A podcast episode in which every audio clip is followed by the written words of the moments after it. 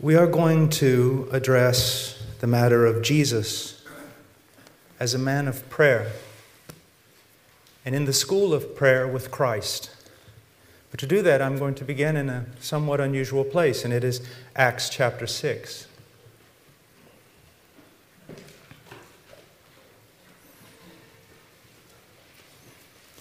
In Acts chapter 6, verse 1, we have the choosing of the 12, of the seven. Now, at this time, while the disciples were increasing in number, a complaint arose on the part of the Hellenistic Jews against the native Hebrews because their widows were often overlooked in the daily serving of food. So the twelve summoned the congregation of the disciples and said, It is not desirable for us to neglect the word of God in order to serve tables.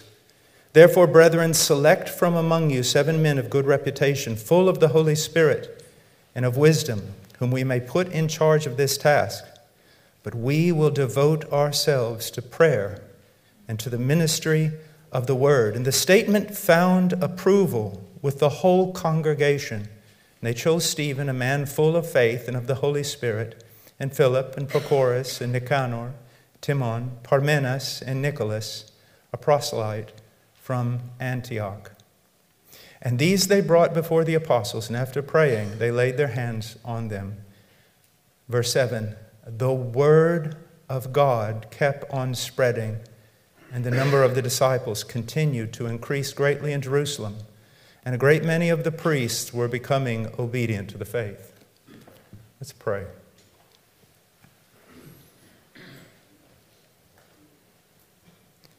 Father,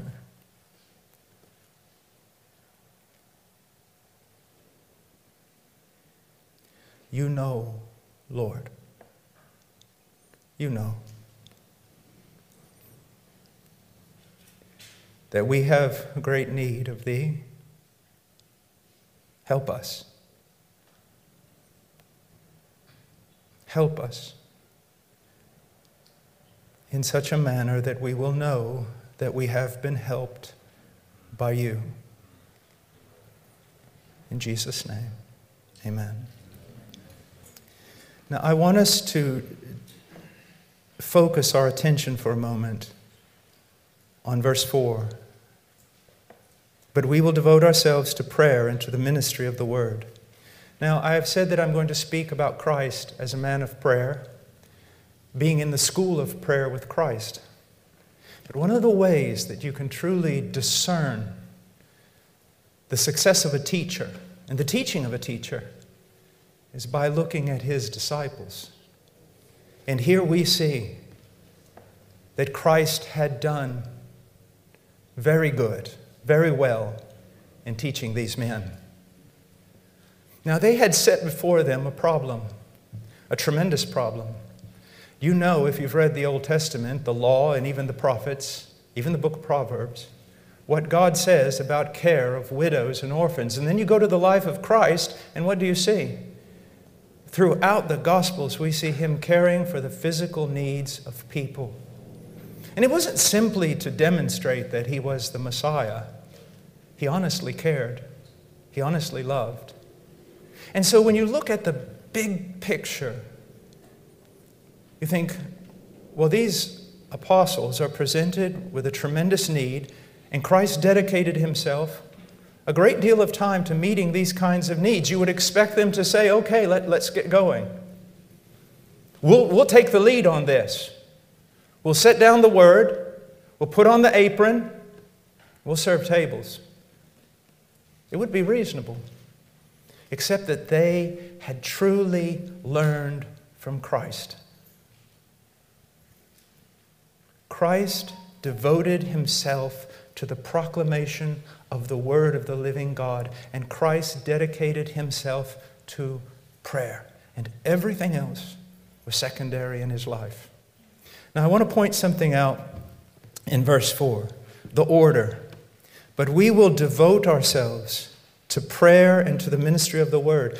Many times, much is made of the order here. Even in the case of the quote about from James O. Fraser, who served among the Lisu people about prayer, prayer, prayer. And I have read him, I understand what he was saying. A man like him could say that because he was a man so devoted to the proclamation of the word. But I don't want you to misunderstand the quote. He was in no way diminishing the necessity of proclamation. Now, here, of course, we have the book of Acts, and it was written in Greek. And in Greek, as you've probably all been instructed, order is extremely important. And if something occurs first, it's usually because of priority. But that is not always the rule. Please understand that. We're not governed simply by, by what would be mechanical rules of a language. At the same time, there, we must interpret context and we must take everything within the law of non contradiction, that the scriptures do not contradict. Notice that in the Great Commission, Jesus does not say, Go into all the world and pray. Now, I'm here teaching about prayer, I'm here to promote prayer. But I want you to understand the order. He does not say, Go into all the world and do a prayer walk. Does he? Notice also very carefully that in the first answer in verse 2, it is not desirable for us to neglect prayer and the Word of God in order to serve tables. It doesn't say that, does it? What does he say? It's not desirable for us to neglect the Word of God in order to serve tables. If you are a man of God, and I don't mean preacher, because there are a lot of preachers that are not men of God. If you are a man of God, your primary task is proclamation. It is preaching. It is preaching that causes the Word of God. It is preaching that causes the kingdom of God to expand as the Word of God expands. Look here for a moment. Look at verse 7. After they had solved this problem, it says the word of God kept on spreading and the number of disciples continued to increase greatly in Jerusalem. You can see throughout the book of Acts that as the word is more greatly proclaimed, there are more disciples gathered. There's always a perfect relationship, a direct relationship between the expanse of the kingdom of heaven and the proclamation of the word, always in the book of Acts. Also, I want you to understand something apart from a correct study of Scripture, apart from renewing your mind in the Scripture, apart from developing a mind of Christ through copious amounts of time in the Scriptures, both privately and congregationally setting under biblical preaching, you will never, never, never pray as you ought.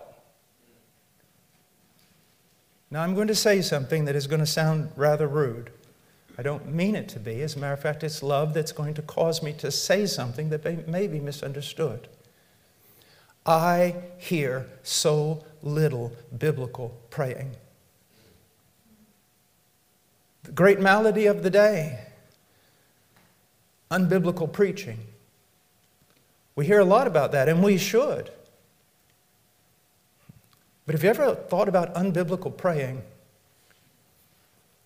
Very few men, even in the pulpit, pray biblically. Very few men, even in the pulpit, pray with a right attitude. Let me give you an example, and I don't want to be accused of drama or trying to do something extraordinary. But I see even Reformed men doing something like this. Wow, it's good to have you all here today, and I hope you're going to have a great time. Now let's go to the Lord in prayer. Dear God, we. It makes my skin crawl. Really? Really? In the year that King Uzziah died, I saw also the Lord high and lifted up. The train of his robe filled the temple. Above him stood the seraphim, each one having six wings with two. Really? Then I cried, Woe is me. I'm undone. You say, Oh, the blood of Christ. Yes, the blood of Christ gave you entrance, but never gave you right to treat the presence of God in such a fashion. You pray that way because you don't know God. And you don't know God because you don't study God. And the pulpits are raped of preaching on God. I've had so many come to me at times. Brother Paul, I have my master's. Brother Paul, I have my PhD. And I'll always ask this question. Well, let me ask you a question. Before, right after you were converted, how many years did you dedicate to studying the attributes of God? And they say, Well, I, I, don't know what you mean. I mean, I took a discipleship course. Okay. Well, when you went to Bible college, those four years, how many of those four years were dedicated to studying the attributes of God? Well, I had a systematic class, theology class for one semester, and well, we touched on that, I think, about two, two weeks. Okay, and your masters, those three, four years, or whatever, how many of those years were dedicated to studying the person of God? Well, my, you know, my master's was in, in textual, lower textual criticism. Okay? And your PhD, how many of those years were dedicated to studying who God is? Well, I've been preaching for 30 years. Of those 30 years, how many of those years I dedicated to preaching on the attributes of God? People cannot pray properly apart from the scriptures, apart from private devotion in the scriptures, and apart from expository preaching in the pulpit. I'm sorry. You can't. You can't. It would be dangerous to do corporate praying in most churches because the end result would be more sin. Yes. Now, I'm not here to hurt you, I'm here to wake you up. Men of God. It's a genitive of what? Possession, we belong to Him. Description, we're defined by Him. And we know Him in our mind, propositional truth or the study of Scripture, but that is not all. We know Him by walking with Him, by laying before Him. We know Him in the night watch. When the wife says, Come to, come to bed, come to sleep, this is enough. He's the living. And although revealed in propositional truth, He is more than a propositional truth. He is the living God. And we are to be men of His, belong to Him. I remember when I was first walked into my pastor years so many decades ago, and I said, God has called me to preach. My pastor was a big man, six foot six, 240 pounds, gray hair, pulled back. He was a preacher, he was thunder. It was sometimes terrifying just to listen to him. Without even looking at me, he said, Boy, can you be alone? And I thought he meant that if, if I really preached the truth, people would hate me and I would be alone. Well, that's true, but that's not what he meant. He said, While all the other preacher boys are running around in bachelor packs, can you pull yourself away and be alone with God? Can you spend more time with Him? so that when you do walk out among the people and open your mouth, they know that someone is among them that may not be the most intelligent or the most studied, but they'll know there's someone who knows God. We're not entertainers. We're not even, first of all, friends. We are men who stand before God's people. It's a similar relationship to that which you have with your children. I love my children. I love them. The closest I think I come to idolatry is with my children. I, I hate to travel because of my love for my children. But I'm not their friend, I'm their father. Now, I am a friendly father, but I am a father. I hope to be a friendly preacher and spend copious amounts of time with people outside of the pulpit. But I'm the man that has been called by God, so help me, God, to tell them about God, to encourage them, to teach them, to instruct them, to love them, to rebuke them, to hurt them, to wound them, and then bind up the very wounds that I have caused. Do you see? Yes, this country needs expository preachers. Yes, this country needs good theologians. This country needs men who walk with God. And I wanted to address this before we, we got to the matter of Christ, because I wanted to be very, very clear. How do you learn to pray? You renew your mind. In what way? This is how I would teach you to pray. I would tell you to read through the Bible from Genesis to Revelation and pay particularly close attention to every prayer in the Bible. Read them over and over and over and over again. Memorize some of them, think about them often, and you know what's going to happen gradually? It's the power of God's Word. Your mind is going to be renewed, and you are going to find yourself praying biblically. Because you have been so saturated by the prayers of the scriptures that they begin to change everything about you the way you pray, the way you address God, the way you speak to Him. Everything about you. And again, that goes back to what?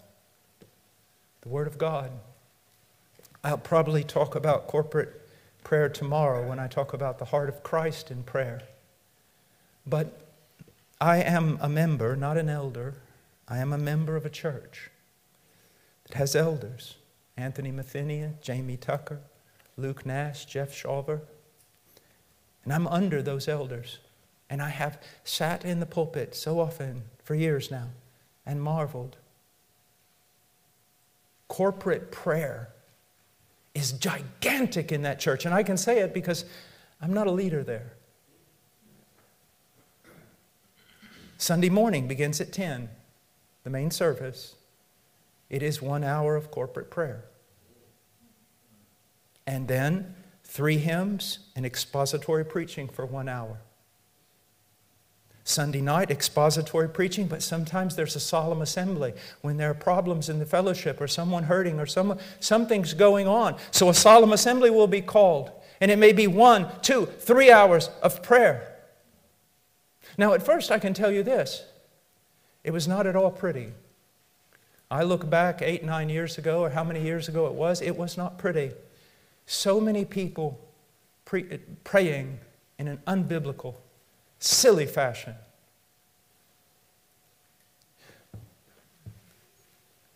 But as they sat under the Word of God, and not necessarily sermons about prayer, but as they sat under the Word of God, those prayer meetings began to change. They began to change. They began to change. And now they are a delight. I am as edified so often, as much by the prayer meeting or the solemn assembly or the call to intercession as I am by the exposition of the word. And that is saying a lot. But you want to know why? Because when these lay people open up their mouth, it is either scripture or conform to scripture. And it didn't happen in a day, it didn't happen in a year, it happened in near a decade of right preaching, of right teaching.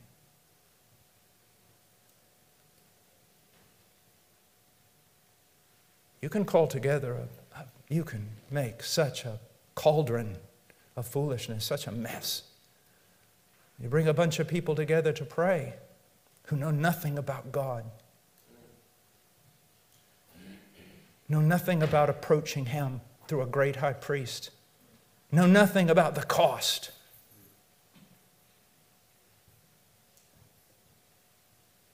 They've not heard the stories of Uzzah, or they've been watered down. When you get a people that sit under expository preaching, true expository preaching, fire! Not just intellect, not just a Bible study, but preaching, and there's a difference. If I want just facts, I'll read a systematic theology. When I come to church, I want to hear preaching, unction, application, demands made on my life. So you see, this goes together, doesn't it? It's always any subject you take in Christianity family, it's the Word of God and family. Prayer, Word of God and family. Word of God and prayer. Finances, Word of God and finances. Evangelism, Word of God and evangelism. You see what I'm saying? It always begins there with the Word of God. And I would assure you that people are starving to death. Starving to death. There's a famine of the Word of God in the land. Therefore, they cannot pray, they cannot worship, and many of them cannot go to heaven because there is a famine of the Word of God.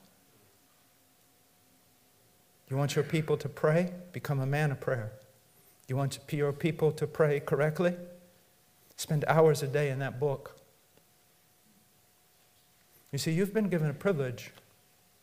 I always think when I'm tired of studying, I think about the mechanic, and I know many of them the carpenter, the janitor, the housewife, homeschooling eight children. I think about them when I'm tired. And oh, I get frightened. What that mechanic would give to lay aside his tools for a day and study the Word of God for 12 hours.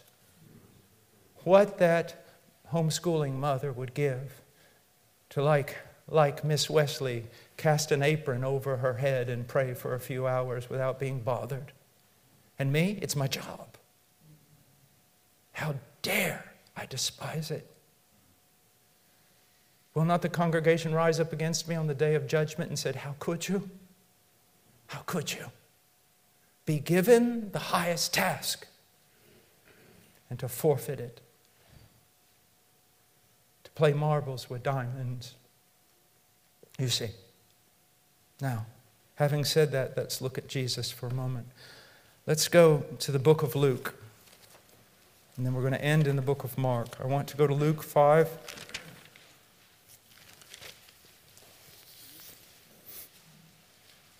And I want you to look at, at something. Just, just listen to the word of God. Just listen. In this case, very little exposition required. Luke chapter 5, verse 15. But the news about him was spreading even farther, and large crowds were gathered to hear him and to be healed of their sicknesses. But Jesus himself would often slip away to the wilderness and pray. I read a thing, I can't define the page. I think it was something that Martyn Lloyd-Jones said that a young man will devote himself to prayer and the study of God's Word and, and begin to have a sense of, of success. He began to preach with a power unusual to the people around him. He'll be exalted so that people are calling upon him to pray and to do this and to do that. And then he gets so busy that he lays aside the very thing that made him the man he had become. How dangerous this is. But look at Christ. The news about him was spreading even farther. Larger crowds were gathering to hear him. But he himself would often slip away to the wilderness and pray. And this was not just out of duty, he longed to be alone with his Father. Now, let me show you something. It is a spiritual truth. It has proven itself true so many times in my own life. You are either spiraling upward or you're spiraling downward. Give yourself, as you give yourself more and more to pray, prayer will become more and more a delight. As you keep giving in to the temptations not to pray, prayer will move from a delight to duty, and then from duty to nothing. It's the same way with the Word of God. The more you give yourself to the study of the Word of God, the more the Word of God becomes a delight. So that the, your wife will have to drag you out of your office to preach because you would rather stay there and study. Just be with Him. No, you're never neutral, brothers. You're never neutral, sisters. Never. You're either going up and increasing or you're coming down and decreasing. And when you sense that, it's a danger. So cut off your right hand if necessary, pluck out your right eye, but don't allow yourself to go down that spiral. Now go on to look at chapter 6, verse 12 and 13.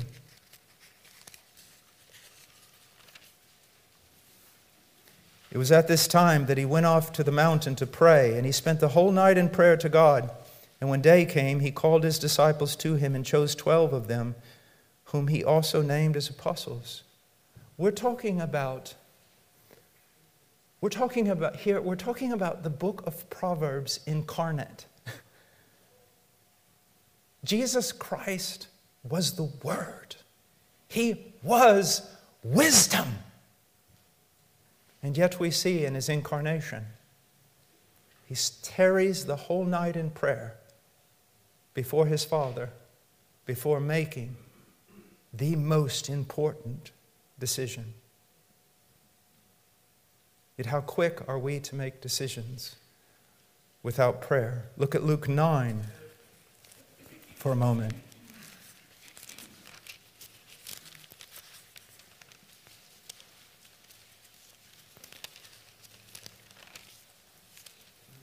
Nine, seventeen, and they all ate and were satisfied, and the broken pieces which they had left over were picked up, twelve baskets full. And it happened that while he was praying alone, the disciples were with him. And he questioned them, saying, Who do the people say that I am? After a great victory, after a great working of God, a tremendous miracle that would spread abroad, where do we find him once again? Praying, praying, praying. Look at Mark, I mean, look at Luke 9 28. Some eight days after these sayings, he took along Peter and John and James and went up on the mountain to pray. I could keep going, but it would be redundant. I could keep going. Prayer, prayer, prayer in the life of our Lord. I think twice today someone has mentioned going from the greater to the lesser. If the incarnate God, if the one to whom the Spirit was given without measure, lived a life of prayer in his ministry toward God, how much must you and I do the same? Now, I want you to look at chapter 11, verse 1. And we'll talk about this tomorrow, but I just want to mention it. It happened that while Jesus was praying in a certain place after he had finished, one of his disciples said to him, Lord, Teach us to pray, just as John also taught his disciples. Now, I find this quite amazing.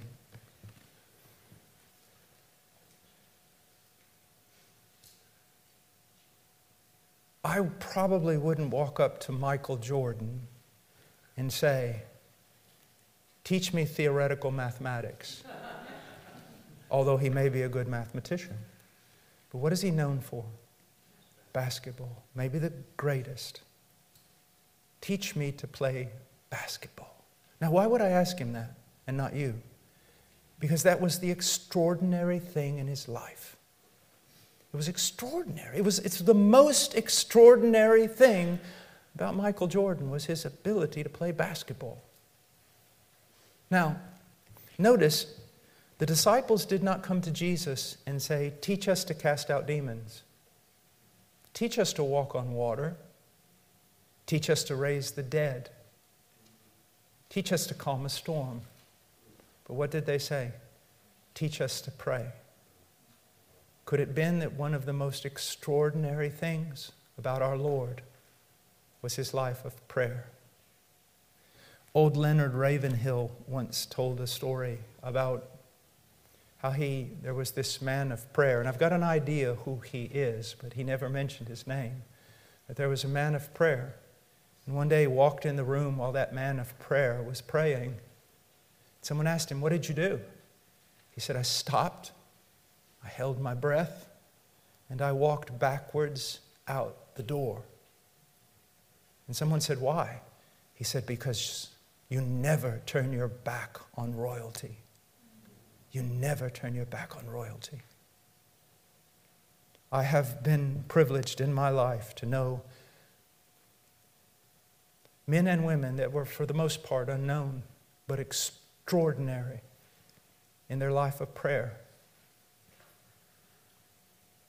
And they were something. They were something other, something more. Because so much time spent in the presence of God. But I want you to know that every one of them, though so devoted to prayer and gifted in prayer, did not neglect the reading of God's Word. Because again, there is a direct correlation between prayer and the Word of God. They said, Teach us to pray. Has anyone ever heard you pray and walked up to you and said, Please, teach me to pray?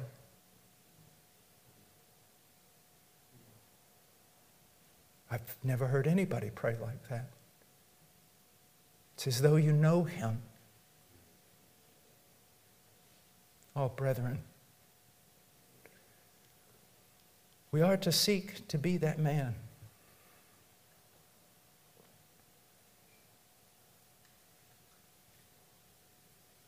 I think that if a man would give himself to knowing God's word so that he can live God's word and proclaim God's word and give himself to prayer, that man would be mightily used of God, regardless of all his other limitations.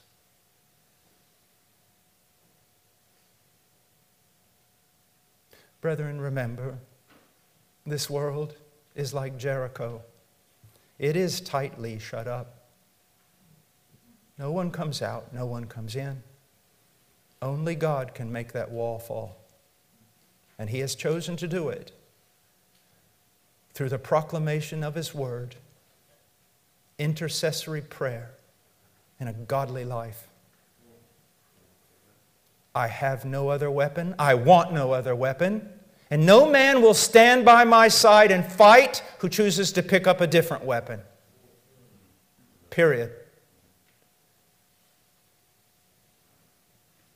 You can take that foolishness someplace else, all your strategies and your, your gizmos and your ideas about how to reach people.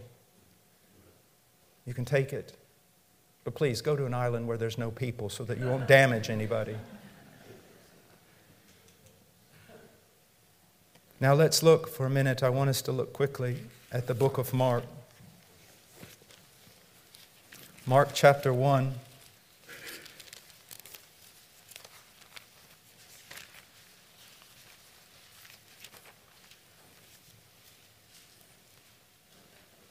Now, before we look at the larger text, I want to point out something to you. Look at Mark chapter 1, verse 10. Immediately, coming up out of the water, he saw the heavens opening and the Spirit like a dove descending upon him. Look at verse 12. Immediately, the Spirit impelled him to go out into the wilderness. Look at verse 20. Immediately, he called them, and they left their father Zebedee. Verse 21, they went into, the, into Capernaum, and immediately on the Sabbath, he entered the synagogue and began to teach. Verse 20 8. Immediately the news about him spread everywhere into all the surrounding district of Galilee. Verse 29. And immediately after they came out of the synagogue, they came into the house of Simon and Andrew with James and John. Verse 30 Now Simon's mother in law was lying sick with a fever, and immediately they spoke to Jesus about her. And now we could go on. Now, what's my point? I forget who it was, but one old commentary writer said this If you read the book of Mark, and at the end you are not out of breath, you have not properly read the book of Mark.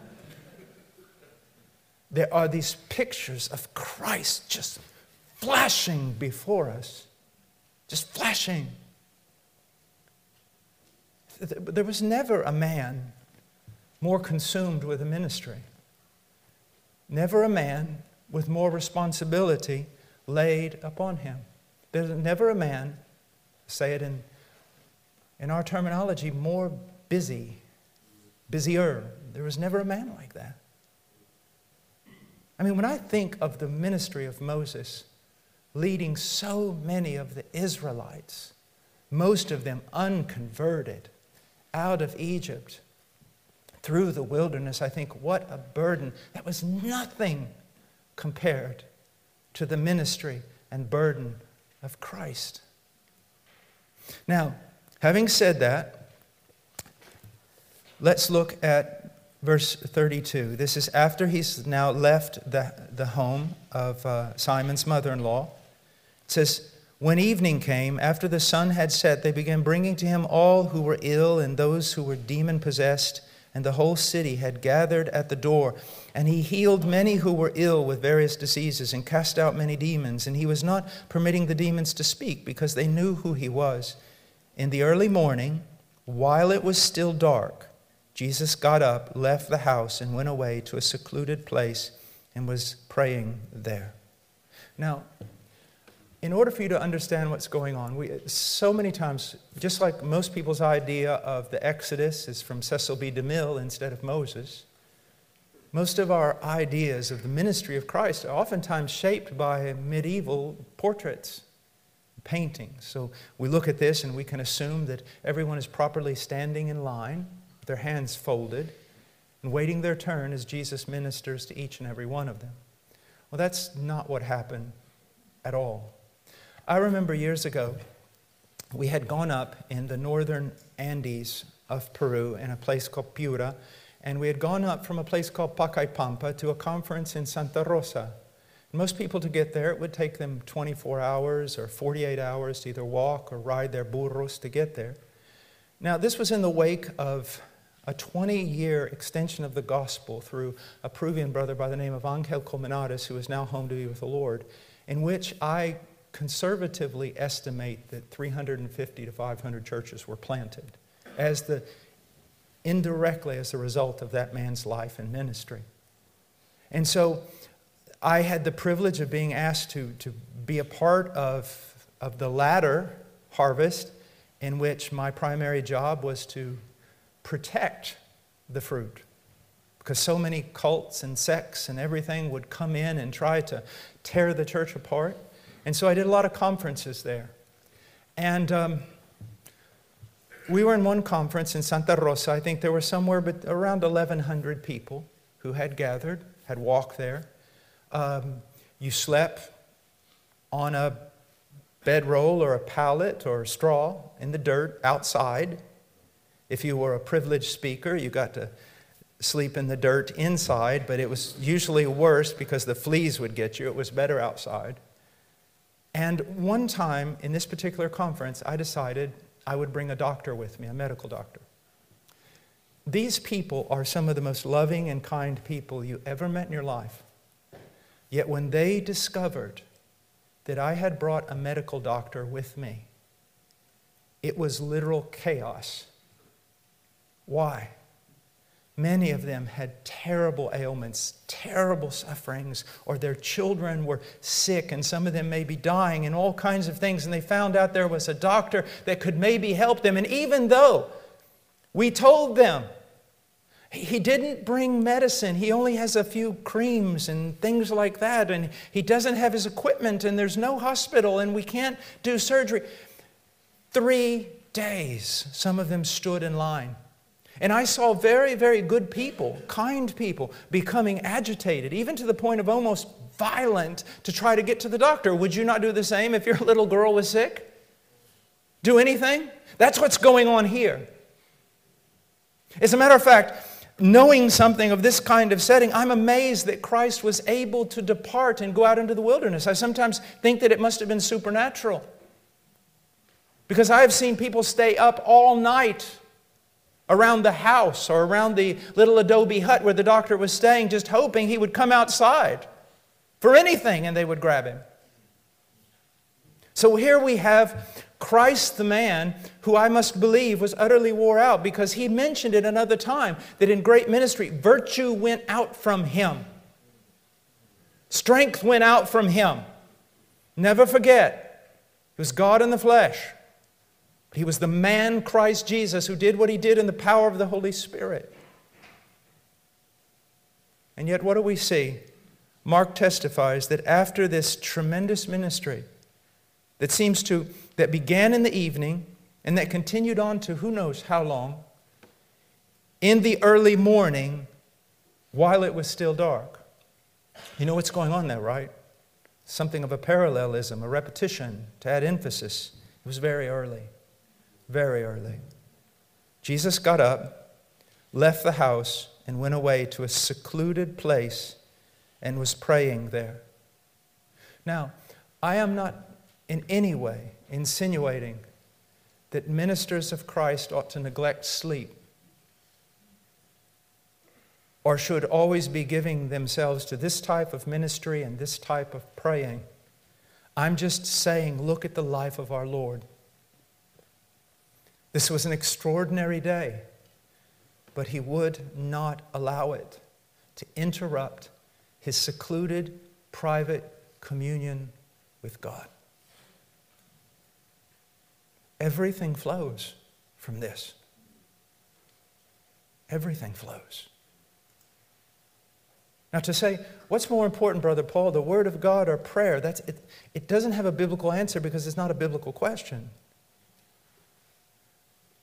But I will say this I feel that it is most important that God speak to me rather than I speak to God. So I would give a priority, at least a temporal priority, to the Word of God.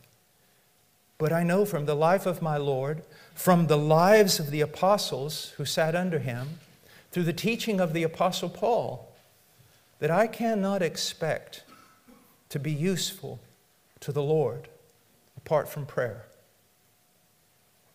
I have no reason to expect an unusual unction or insight. Brethren, let me share something with you, especially for some of you who may be younger, maybe in seminary. I know men who not only are good at Greek, they speak Greek fluently. Modern Greek, Erasmian, both of them.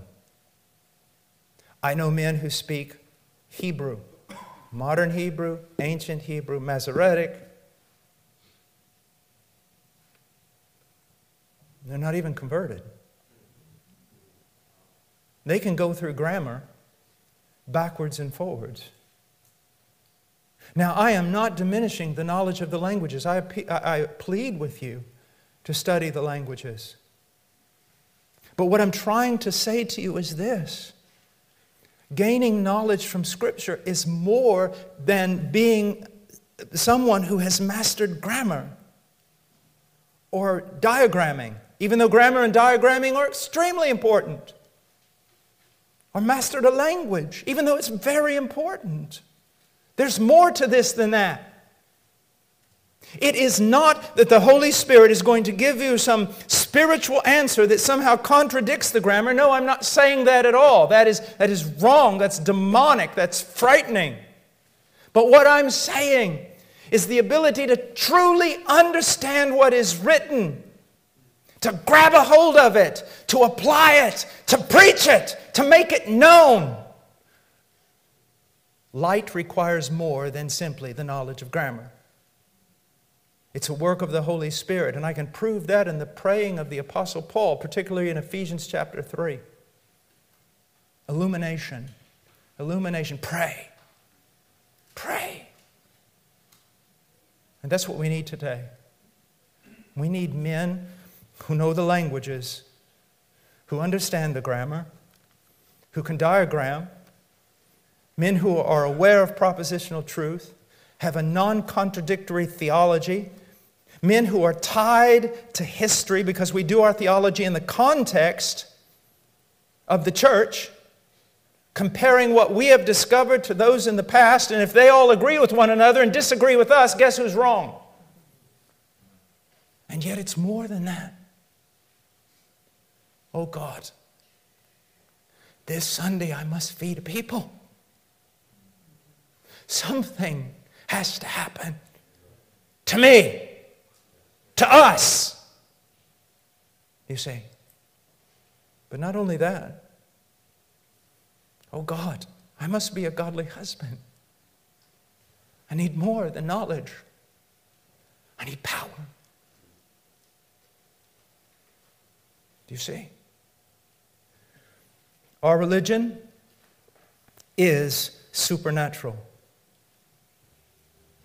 Our religion is supernatural. Preaching must be supernatural. Everything about our lives must be supernatural. Proverbs 31, in its description of a godly woman. Do you realize that everything that's written there about that godly woman is impossible naturally? Ephesians 5, godly husband. Do you think there's any way that can be carried out naturally? You walking in the footsteps of Christ, is that going to be accomplished in the flesh or just through a great amount of knowledge? Absolutely not. We are utterly dependent upon the Holy Spirit. And I am not going to allow a group of heretics to steal my inheritance. The Holy Spirit is extremely important.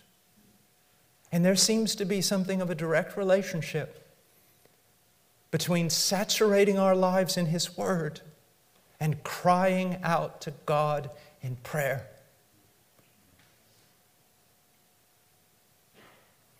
I believe Bethan Jones said this of Martyn. You will never understand my husband as an evangelist if you do not first understand him as a man of prayer. Spurgeon, I don't care. I am so sick and tired of hearing about Spurgeon's photographic memory because I know a lot of photo- people with photographic memories that are going to go to hell. You, you can't explain Spurgeon. You can say he's a savant. You can say he had a brain five times the size normal. You can say anything you want, but none of it physically, naturally explains a Spurgeon. It doesn't. It's supernatural. No one can do that. I have spent 30 years reading that man. And, and you, I'm sorry. But doesn't that bring us great hope? The same Christ that died for him died for us. The same position he has before the Father, we have before the Father in Christ. The same Spirit that dwelled within him dwells within us. And though it may he may express himself in a different fashion through us according to personalities and giftings and all sorts of things, yet we can accomplish much in the kingdom of heaven without having his photographic memory or his brain You see? So there's hope for us, the runts of the litter.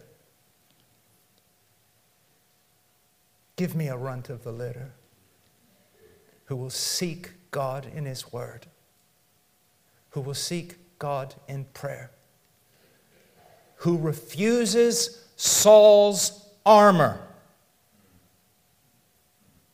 and goes out with only the weapons of warfare that God has given his men.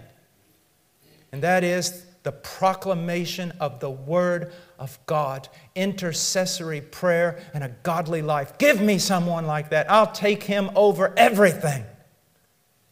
And God will use that runt to move mountains. To move mountains. Oh, brethren,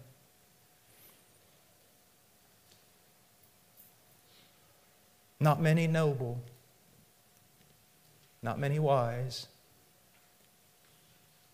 Being used in the ministry is the only thing I've ever qualified for because I'm not noble. I have a no noble background. I'm not wise.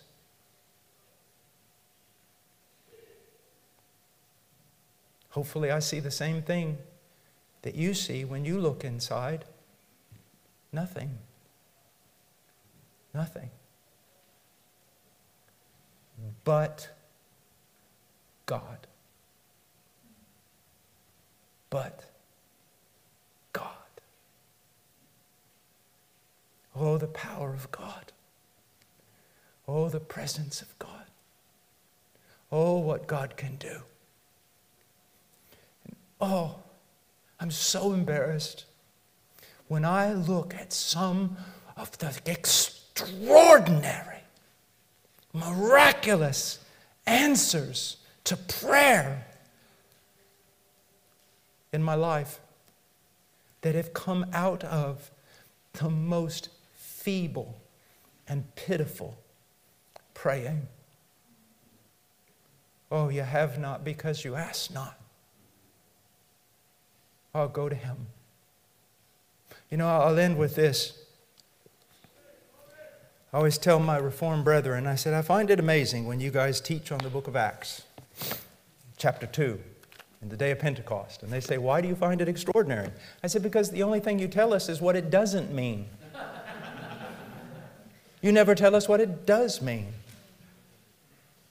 And to put it very, very concisely, I think that what we see in Acts chapter 2 is much of what we see in Jeremiah 31 and Ezekiel 36.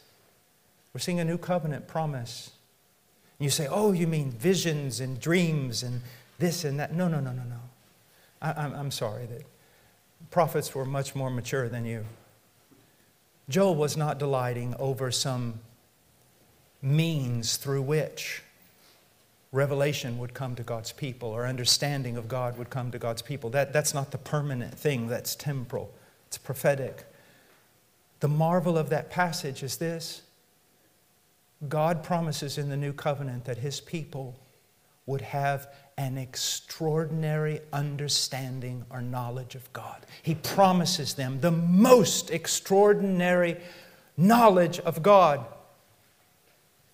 There'll be no need to teach your neighbor. Everyone will know me, from the least to the greatest. An extraordinary knowledge of God is promised in the new covenant. Do you know what else? An extraordinary abundance of the Holy Spirit's life and power is promised in the new covenant. And I can tell you this if there are two things for which I have grabbed a hold of the horns of the altar and said, I will not let you go until you bless me, is fulfill these two covenant promises in my life, that I might know thee, O God, and for greater and greater manifestations of the life and power of the Holy Spirit in me and in my preaching. Give whatever gifts to other men that you may. That's what I want to know thee, to know your power. Oh, brothers, Martyn Lloyd-Jones said more than once the problem is not that men don't pray, the problem is that they don't keep praying. Luke 18. God. We'll talk about that tomorrow, hopefully. You say, I pray. Well, that's not the question. Do you keep praying? Do you give him no rest? Do you give him no rest? You say, oh, that's borderline blasphemy. No, it's solidly biblical. He says, Give me no rest. But know this a fool will attempt to give God no rest and do very stupid things. Before you decide that you're going to give God no rest, make sure you know Him and you tremble before Him and you stand in reverence of His name. All right. Well, brother.